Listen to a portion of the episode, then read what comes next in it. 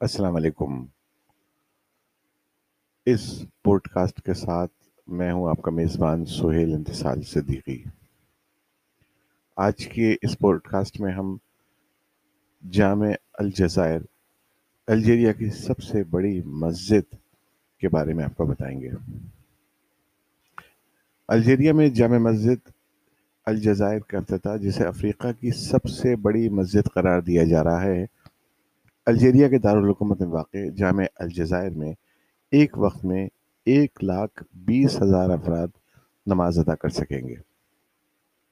جبکہ اس پر ایک اشاریہ پانچ ارب ڈالر سے زیادہ لاگت آئی ہے۔ اس مسجد کی تعمیر کی نگرانی کرنے والی چینی کمپنی کے مطابق یہ افریقہ کی سب سے بڑی مسجد ہے۔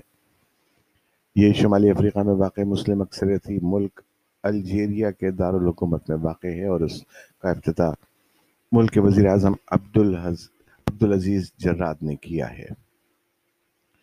اس مسجد کی تعمیر سن دو ہزار بارہ میں صدر عبدالعزیز بوتلیقہ کے دور میں شروع ہوئی تھی اور ڈیڑھ سال قبل اسے مکمل کر لیا گیا تھا۔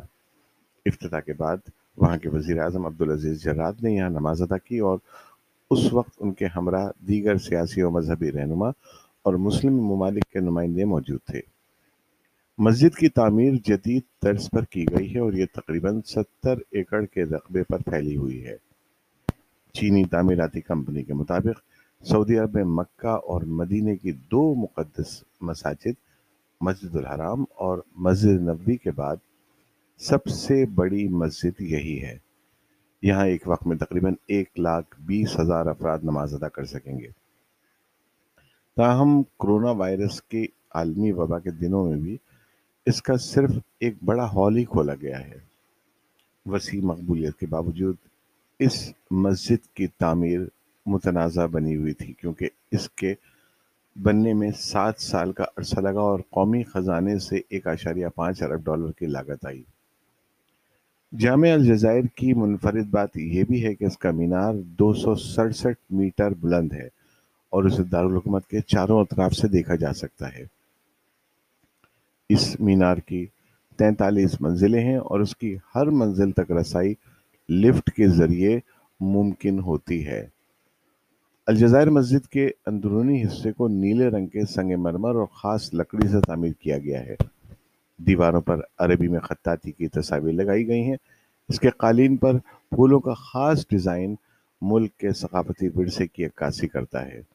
اس میں کل بارہ عمارتیں ہیں، جن میں دس لاکھ کتابوں والی ایک لائبریری، لیکچر ہال، اسلامی تاریخ اور آرٹ کا میوزیم، ریسرچ سینٹر، باغ اور پانی کے فوارے شامل ہیں۔ خبر سائیں ادارے کے ایک خبر سائیں ادارہ ہے، عالمی نوعیت کا۔ اس کے مطابق جامع الجزائر میں پانچ امام اور پانچ مؤذن تعینات کیے گئے ہیں، جو یہاں خدمات سر انجام دیں گے۔ علماء کونسل کے ایک رکن نے یہ بھی بتایا کہ اس جامع مسجد کی مدد سے انتہا پسندی کا مقابلہ کیا جائے گا۔ الجیریا میں صوفی لائبریری کے پبلشنگ ڈائریکٹر کا کہنا ہے کہ جامع الجزائر کو ماضی میں ملک کی فرانسیسی نوبیاتیاتی نظام اور عیسائیت نافذ کرنے کے منصوبے کے خلاف ایک علامت کے طور پہ دیکھا جا سکتا ہے۔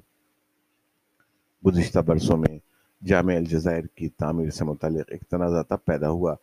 جب فرانسیسی ذرائع ابلاغ سے بات کرتے ہوئے ایک شہری نے کہا تھا کہ وہ چاہتے ہیں کہ اس کی جگہ ملک میں فیکٹریاں بنے اور روزگار کے مواقع پیدا ہوں۔ تاہم، ملک کی قیادت نے اسے فرانس کی ایک کمپنی کی سازش قرار دیا، جسے اس کی تعمیر کا پروجیکٹ نہیں دیا گیا تھا۔ اور اس کے ساتھ ہی اس پوڈ کاسٹ کا اختتام ہوتا ہے۔ اپنے میزبان سہیل امتصال صدیقی کو آئندہ کے کسی نئے پوڈ کاسٹ تک کے لیے اجازت دیجیے اللہ حافظ ناصر۔